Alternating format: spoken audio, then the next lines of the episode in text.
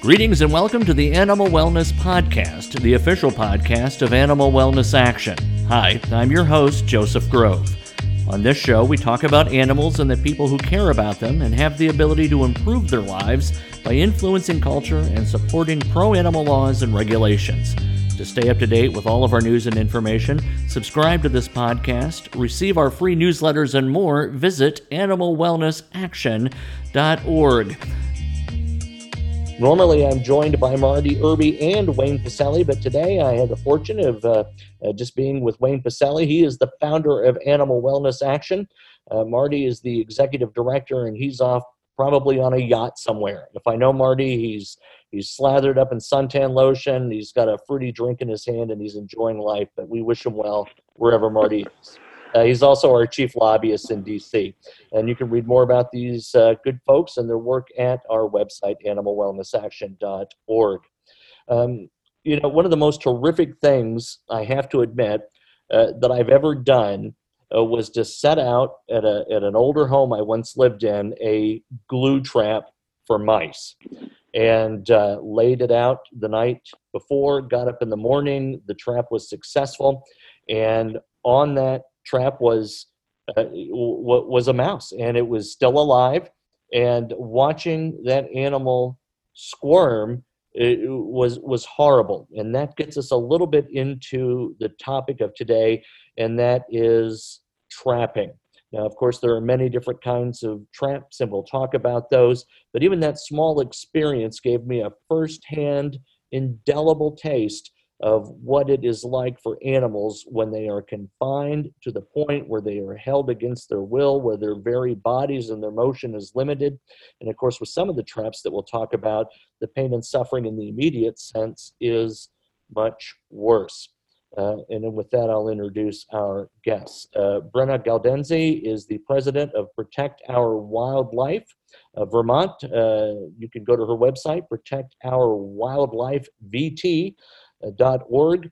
Uh, she has been involved for a number of years now, helping Vermont residents understand the problem of trapping and campaigning to educate and bring sensitivity to the many animals in that great state of Vermont that suffer absolutely cruel deaths. So, so Brenna, on that on that happy note, uh, I'll say welcome welcome to the podcast and thank you for your work.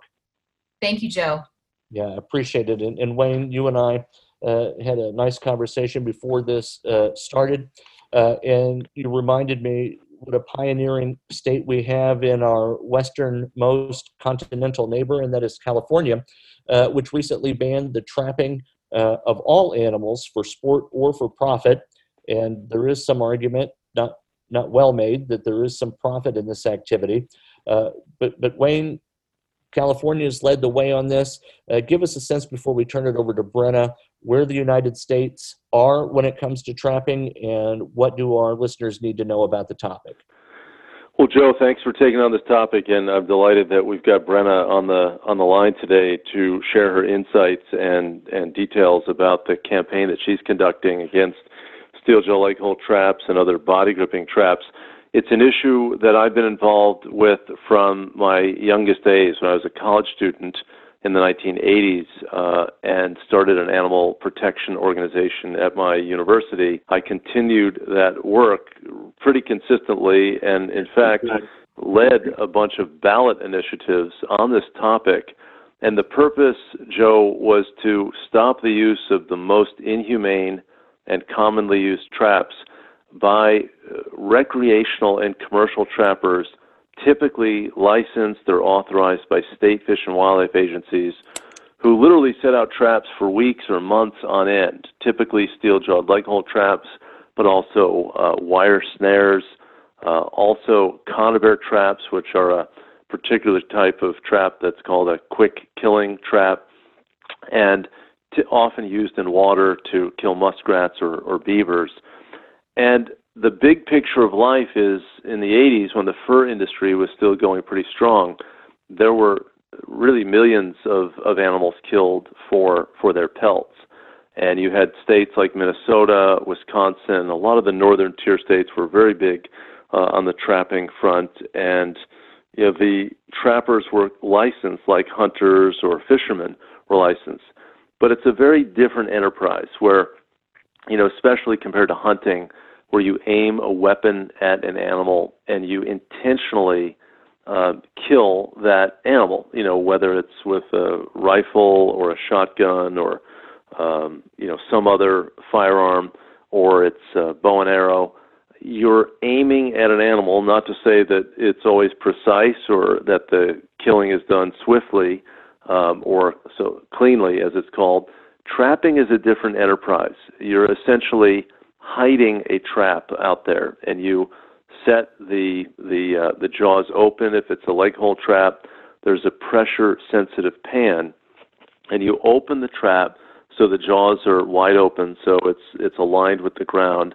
And this pan is sticking up a little bit. You obscure it with leaves, or you put some dirt on it, and you you know often place it in a in an area where animals travel. It might be by the water, or it might be on a natural path that animals take uh, through the woods.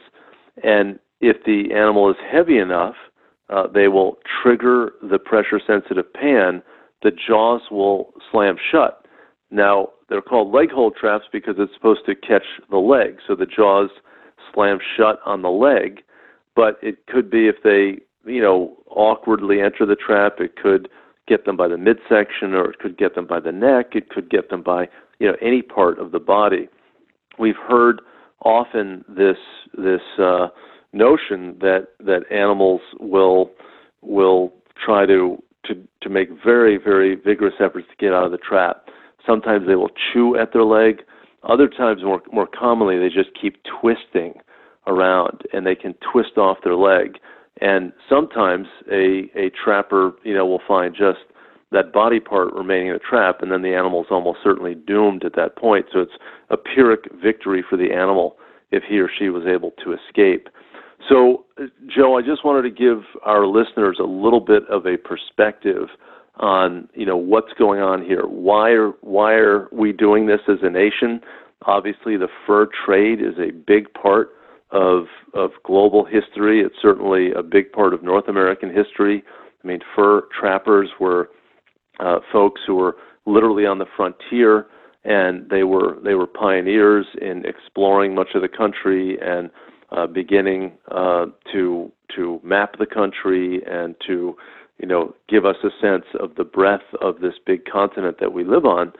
And the fur trade was a big part of the economic activity of an earlier time in the United States. It's hardly a big thing now, but it persists as a tradition. And the people who do it are people who want to do this for fun. Just like some people hunt for sport, people trap for sport.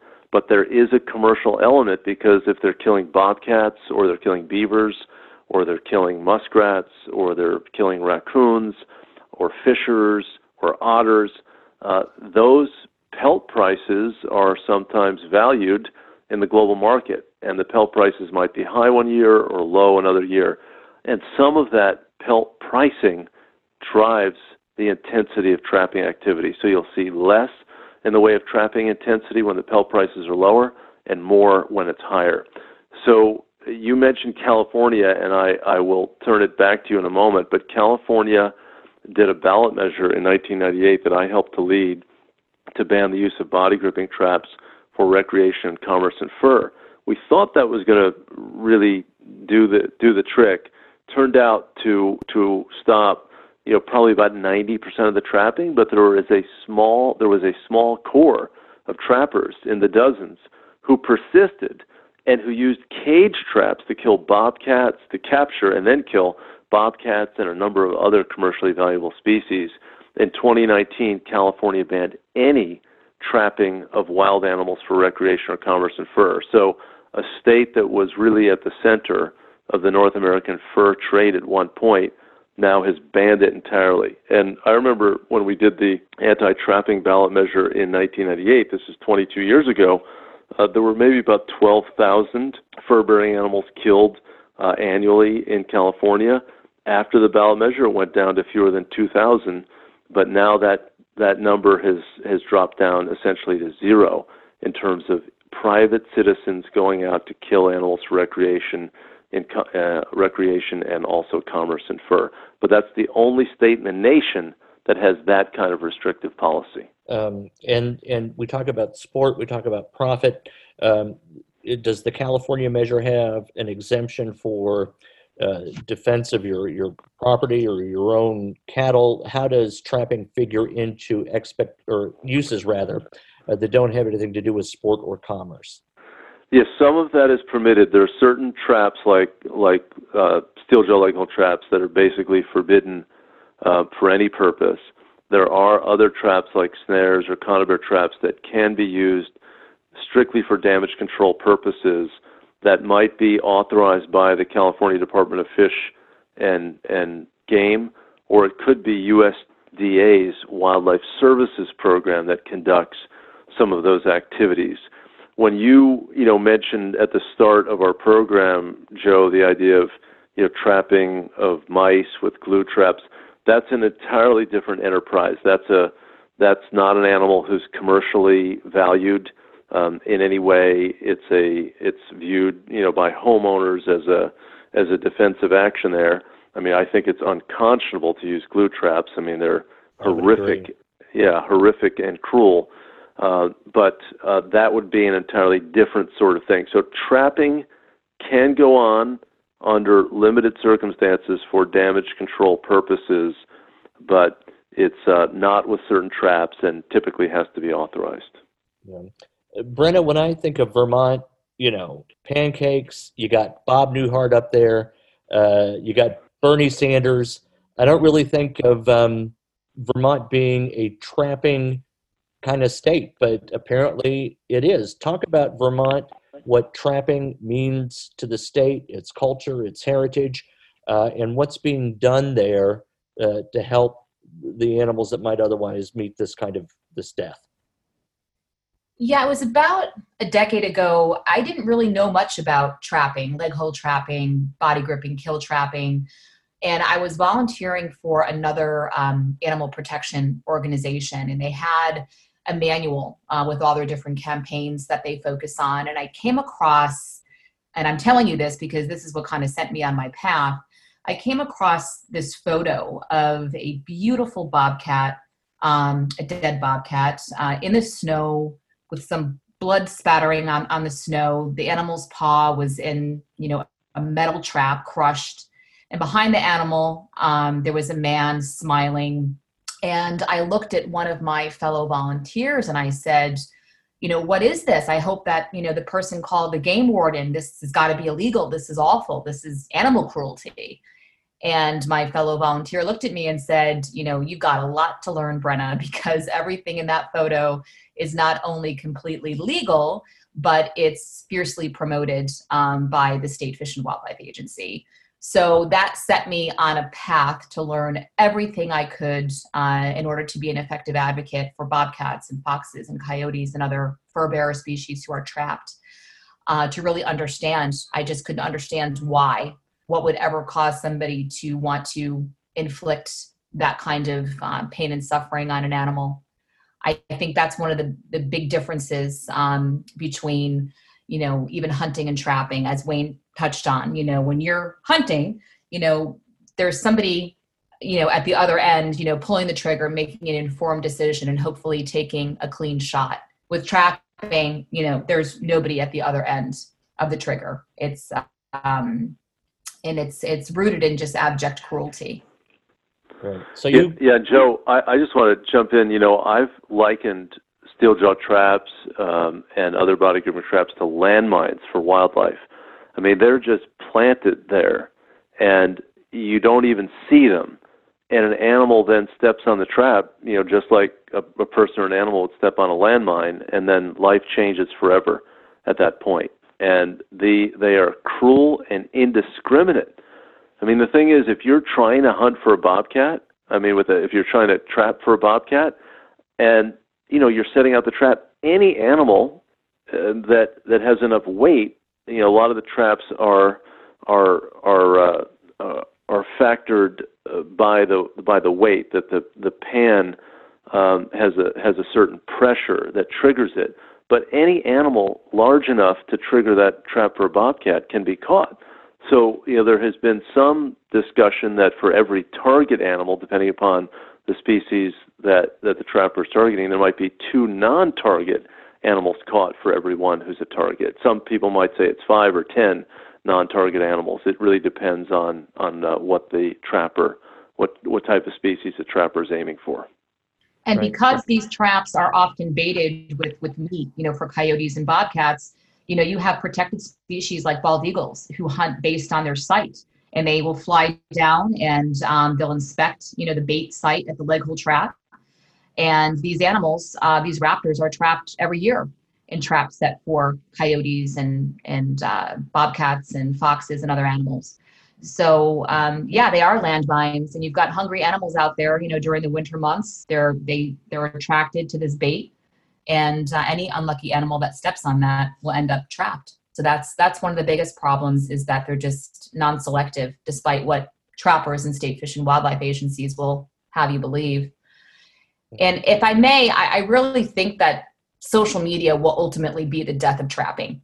I really do, um, because for a very long time, trapping has been able to flourish out of public sight, um, and you have these very powerful state fish and wildlife agencies with their pro-trapping propaganda machines. You know, the general public has been largely left to think that trapping is conservation, trapping is warranted.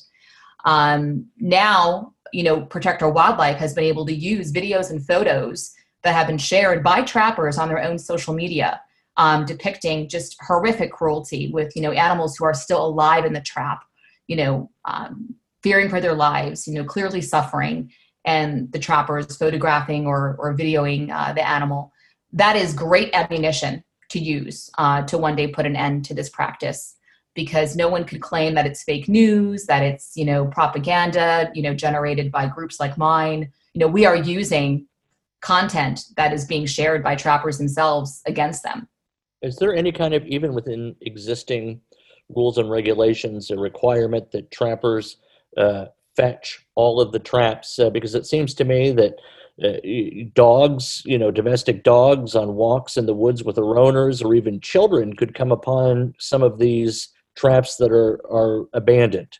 In Vermont, they're supposed to be checked uh, every 24 hours or, or once a day that is a very difficult regulation to enforce. Uh, I think most trapping in Vermont probably takes place on private land, on farms, you know, that are hundreds of acres. Um, so it's it's a great regulation to have. I have to believe that it's it's virtually impossible to enforce. We had a situation just last year where there was a trapper uh, who was uh, trapping beavers, and he failed to check his traps daily. And this was uncovered by a person who was out hiking and happened to see uh, that trapper had caught a blue heron, a great blue heron, and a red-tailed hawk in those traps set for beavers, and both animals obviously died. And even when the warden found that the trapper hadn't been checking his traps daily, um, the trapper wasn't even ticketed. So not only are these regulations difficult to enforce, I don't know if it's the same in other states, but I find that too often they're not taken seriously and trappers aren't aren't ticketed and fined. Well, you're right, Brenna. That this is Wayne again. That that a 24-hour standard is is one of the one of the best, but it's still ridiculous. I mean, imagine getting your hand, you know, stuck in a car door. I mean, after one minute, you'd be, you know, you'd be you'd be struggling and screaming Imagine that last 10 minutes or a half an hour or two hours or five hours or 12 hours. I mean, to have an animal caught uh, with a with a body crushing trap uh, for 24 hours is unconscionable to me. And some states have 72 hour trap check requirements. So the animal is going to be there for three days. Uh, so there are many metrics to look at in assessing the inhumanity of trapping and the devices themselves and the damage they do, then the regulations related to trap check requirements, the non selectivity of the traps, their indiscriminate nature, all of these things are really important for people to look at when they assess uh, whether this is really a legitimate industry and practice in the 21st century. Uh, I know in Kentucky there are parts of our state where cockfighting, for example, and we had a podcast about cockfighting in some of the U.S. territories, where the argument is this is such a huge part of our culture that uh, we ought to turn a blind eye to it. How much a part of Vermont culture is trapping? Is this kind of a father son family outing thing? Um, I think that uh, you have a lot of trappers in Vermont who probably learned to trap from their fathers and grandfathers. And so, understandably, when you are going after something that is a tradition and that um, is sentimental to them because it's something that you know their father did, their grandfather did, you can understand why um, you know there's such fierce opposition to what we do because we're being viewed as attacking their heritage and their tradition. But um, I think at a point in time you know when we can do things better and we understand you know animal suffering that we have to do better and that using the uh, excuse of tradition or heritage is just also a very slippery slope to go down because you know we've done things that are based in tradition that are terrible to people and I, I just i don't think that's a good justification for it.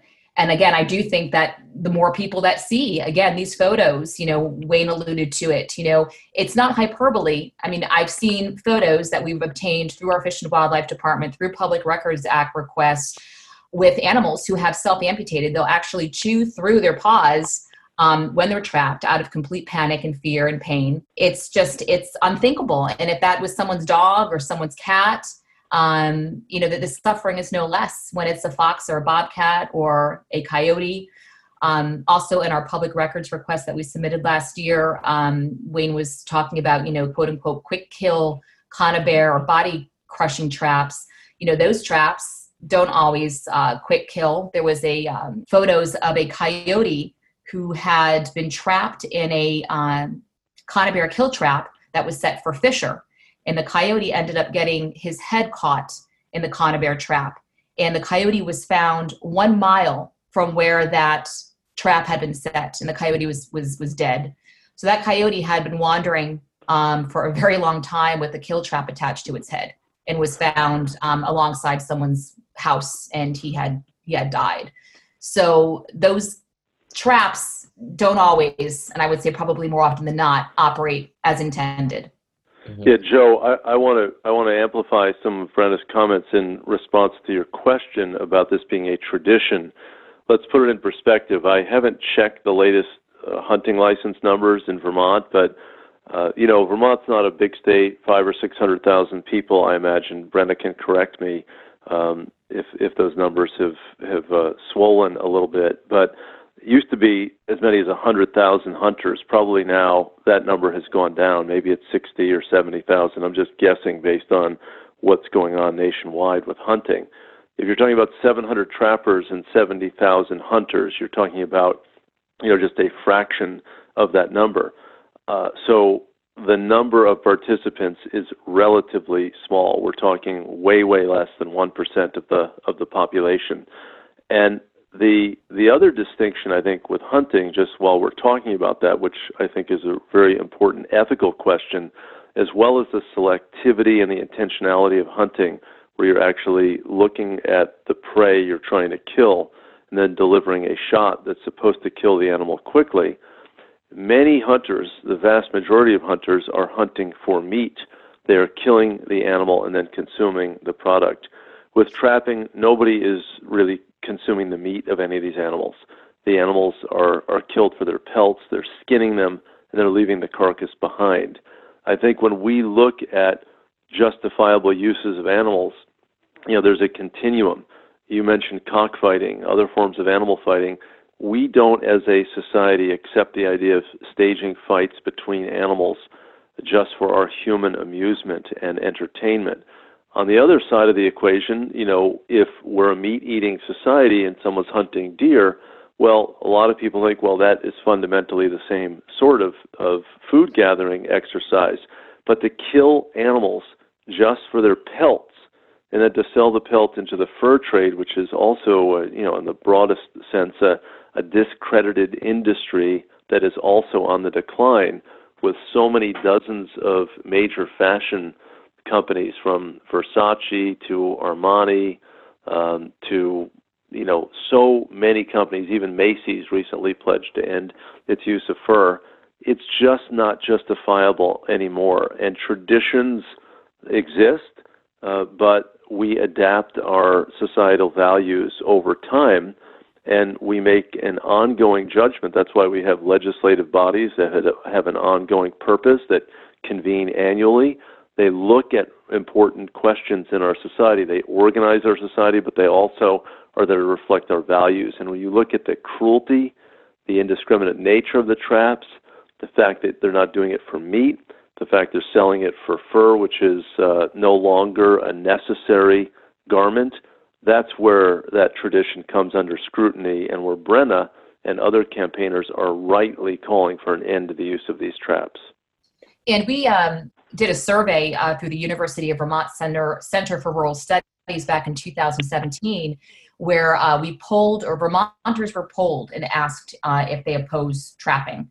And 75% of Vermonters polled uh, want to end trapping. So I think that is very telling. Now, I don't know what that number would have been 20 years ago before social media and before uh, the world, I think, has really um, seen what trapping looks like, but that's very telling and very, it makes me, it, it it's hopeful. Mm-hmm. In fact, um, over the last 20 years or so, the number of licenses granted in Vermont has gone down dramatically. Uh, we were talking about some numbers before we started recording. It was something like 43% fewer uh, licenses have been granted or applied for uh, over the last few years. Um, yeah. Do you perceive that to be the case, and what's behind that that trend? I think it's probably a trend nationwide. Uh, hunting sales, uh, hunting license sales are also on the decline in Vermont. I mean, trappers now, you know, they're 0.0015 of Vermont's population. And despite the fact that we still have a state fish and wildlife agency that is still trying desperately to recruit new trappers. Um, and they're, they're really just feeding this, this dying industry versus putting energies into other ways that people can recreate with wildlife. We have something now called camera trapping where people set up, you know, game uh, cameras and and uh, trap animals on their camera and view them that way. People are looking to other ways to experience and to interact with wildlife that don't involve, you know, such archaic methods like trapping. And we were Did you say that they're of- recruiting? I'm sorry, Brenna, but, but you said something very interesting, and that is your perception is that uh, trappers are being recruited by your your fish and wildlife agency. Absolutely. What does that look like and why are they doing it? I think they might be doing it, and this is just a guess, um, you know, at the pressure of national sportsmen's groups. Uh, I think they realize that certain traditions are on the decline and they're trying very hard to, to remain relevant. Um, one thing that was really interesting is our Fish and Wildlife Department. There's an annual fur bear newsletter that's directed at trappers, but it's for you know the public to read as well and a couple of years ago, they were actually coaching trappers on how to post photos on social media and warning trappers that the photos and the content that they were sharing uh, was being used against them, which I found very interesting. Um, that they, you know, feel a need to kind of manage what trappers are doing in order to project, you know, the right image and you know on their own on fish and wildlife's own facebook pages you know during deer hunting we see lots of photos of deer and during fishing seasons lots of photos of fish and ice fishing. You know it's telling that during trapping season it's completely silent on fish and wildlife's facebook page. You know they realize that trapping really you know remains alive if it's kept in the dark and we've asked Fish and Wildlife each year at the start of trapping season can you please notify people that traps are set on public lands and those traps will catch dogs if they're unleashed? And it's always been uh, a challenge to get them to communicate on trapping. So it's one about, of those. God, oh, I'm sorry. Yeah. yeah. So, what about the argument that the sale of licenses like this inures to the greater good of the wildlife community, that somehow or another this money is put mm-hmm. back in for conservation purposes Um, I know some fish and wildlife um, uh, offices are saying that owing to the decline of hunting licenses, for example, to talk about a parallel, uh, you know, activity, uh, the decline of the sale of those licenses is making it harder for them to protect wildlife writ large. Arguably, I would say that trapping is a losing business for our state fish and wildlife department. I mean, trappers pay $23 a year uh, for an unlimited amount of kills, no bag limits, a very long trapping season, $23. So doing the math, you know, $23 times 740 trappers is not a lot of money into our fish and wildlife department. And when you think about what goes into overseeing and administering uh, the trapping program in Vermont, I wouldn't be surprised if other taxpayers might be subsidizing the trapping program, which is a very big problem.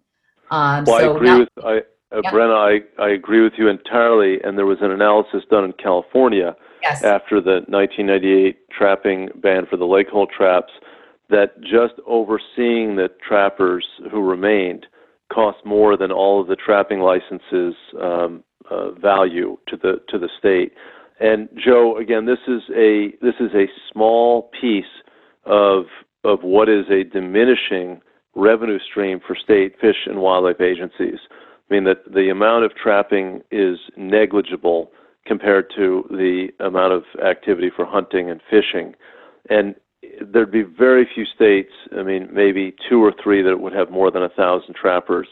Uh, most states, it's probably just two or three hundred individuals, and they create a lot of havoc for wildlife, a tremendous amount of cruelty, um, killing endangered species, uh, protected migratory birds like raptors, and I I think that no no person who knows anything about wildlife management can say with a straight face any longer that trapping plays a vital financial role in the operations of a state fish and, fish and wildlife agency. We've talked about trapping a bit, and there's so much more we could still say, but we haven't uh, touched upon the fact that in most states there are no standards for the methods of killing a trapped animal. So, you know, we all have these horrific images of, you know, seals being clubbed and how terrible that is. And it obviously is, but it's happening right now in most states. So in Vermont, there's no standards for killing. So uh, some trappers will employ methods like bludgeoning, you know, bludgeoning, choking an animal. Um, there was an undercover investigation performed by another wildlife group um, that showed that trappers will stomp on a trapped animal's chest to crush the heart and lungs. Uh, these are all standards of killing um, that are completely legal. And sometimes these uh, other options uh, for killing, other than shooting, are done because they want to preserve the pelt. So not only does that animal suffer terribly during the time that animal is trapped, but that animal is too often not even given a quick and humane death with a 22 to the head. Um, I've seen the most despicable ways of killing these trapped animals. You know, so that's, I think that's fascinating. I, I frankly, I did not consider that aspect of it. It, it seems like they can get away with activities that, notwithstanding uh, the the element of trapping, would be pegged as torture. Yeah, I mean, wildlife, you know, they're not covered under the cruelty to animal statute. I think uh, animals, and probably Wayne could uh, tell me if this is accurate. You know, animals that are under the management of state fish and wildlife agencies are exempt from cruelty to animals protections in each state. So surely if, if these methods were employed you know on a dog or a cat that person would certainly be in violation um, but because it's a wild animal you know there's there's virtually no protections yeah some of the states do have explicit exemptions for traditional wildlife management activities many state anti-cruelty statutes do not exempt those but the tradition is to ignore them as brenna says and to have this completely differential standard for the treatment of domesticated animals and wild animals.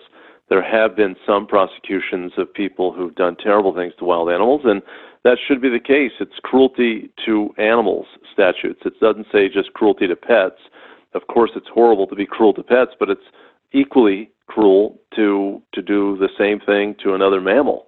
Uh, you know, what's the difference between a domesticated dog and a coyote or a fox or a wolf? uh, you know, what's the difference between doing something terrible to a domesticated tabby uh, and to a bobcat, which is really the most coveted of the fur-bearing animals in terms of uh, trapping programs. Thousands and thousands of them are killed every year uh, in the United States. And Joe, I, I do want to draw another distinction as we're talking about the state fish and wildlife agencies. You know, a lot of hunters and state fish and wildlife agencies talk about what they call the North American model of wildlife management. And that was a response to the market killing of bison and passenger pigeons and so many other species in the 19th century when people just slaughtered animals for commerce. They killed buffalo for their hides and for their tongues. They killed passenger pigeons for the for the meat to supply the emerging cities with immigrant populations. And we liquidated species. We lost certain species entirely. Others were brought to the brink of extinction. And in the early part of the 20th century, the new model was developed where states set limits on the killing. Uh, they required licensure. Uh, they they tried to make an assessment of overall population numbers and to then see that the kill did not exceed sustainable limits. They also imposed what was a critical standard, which is the personal utilization of the animal, but not the sale of the of parts of the body. So if you were killing deer or elk or bears uh, with a firearm or with archery equipment, you could you know consume the meat you could you know mount a trophy, but you weren't to sell that. The trapping industry is a remnant of the 19th century model and totally at odds with the 20th century and now 21st century model of North American wildlife management, where you're killing the animal for commerce. And the pressure on the species is driven by the value of the commercial exchange, in this case, the sale of the pelt. So, this is a vestigial practice uh, and it is really uh, not aligned with our current system of wildlife management in the United States. And Wayne, I think it would be great if we could have maybe a future podcast on uh, the North American model and how a lot of these state and wildlife agencies, you know, because they support trapping, are really at odds with the North American model that they supposedly uh, prescribe to. I mean, as you said, the North American model says, you know, there's no commerce in dead animals. That's that's not accepted. Also, the North American model says that wildlife may only be killed for a legitimate for a legitimate purpose. Well, what purpose is there killing an otter when the pelts are worthless? No one eats otter meat. Um, so I think these state fish and wildlife agencies are again um, going to have a very difficult time, you know, telling the public how out of one side of their mouth they claim to support the North American model, um, while simultaneously uh, endorsing activities that are clearly at odds with the model. Right. And two other things uh, I think to note. One is that not only when these animals are trapped and killed, we often leave uh, at the mercy of nature and other predators the younglings of these trapped and killed animals. Uh, and at the same time, uh, even on your website, there are examples relative to the nuisance nuisance justification of trapping, many workarounds that are humane. You know, protections uh, against one's holdings, against beavers that don't involve trapping uh, beavers. Um, care to comment on either of, of those components, uh, Brenna? Well, getting back to you know animals that are incidentally trapped, and I would really um, urge any wildlife advocate in different states to again submit public records requests to your state fish and wildlife agencies. All this information um, should be available to you you know, we have found, you know, um, black bears, deer, Canada goose, um, red-tailed hawk, screech owl, barred owl, so many different types of animals, you know, have who have been caught in these traps and have died.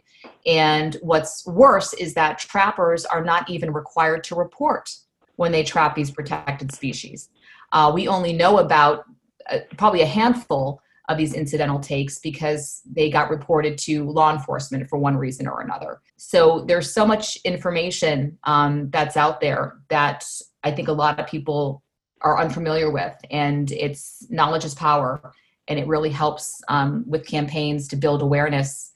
Um, as far as you know, animals who are causing uh, damage to property in Vermont, you know, landowners can use even traps that are illegal. They can use snares. It's completely unregulated.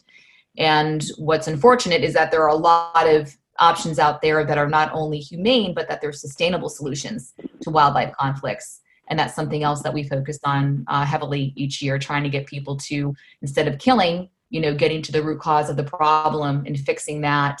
And our website does offer a lot of different options and because animals are orphaned. If you're killing, you know, a fox uh, in the spring or in the summer, you're most likely going to leave, you know, kits behind, and those are unintended consequences.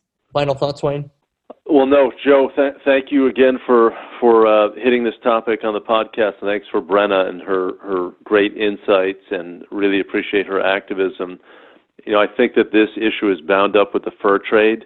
Uh, we kill wild animals for market purposes uh, with inhumane traps, steel jaw traps, snares, conibear traps, to to weave together ultimately a garment that is no longer necessary. We have uh, plant-based, uh, natural plant-based uh, products. We have synthetic products that can keep us warm. You know, when explorers go to the North Pole or the South Pole, they don't go in a bobcat coat or a coyote coat. Uh, they go in in uh, the the latest innovations in uh, keeping people warm, that are light and durable. Uh, the world has changed. You know, the fur trade was a big thing, you know, in the 18th century and even the 19th century, but it's no longer a big thing today. Uh, killing animals on fur factories is similarly unnecessary and inhumane.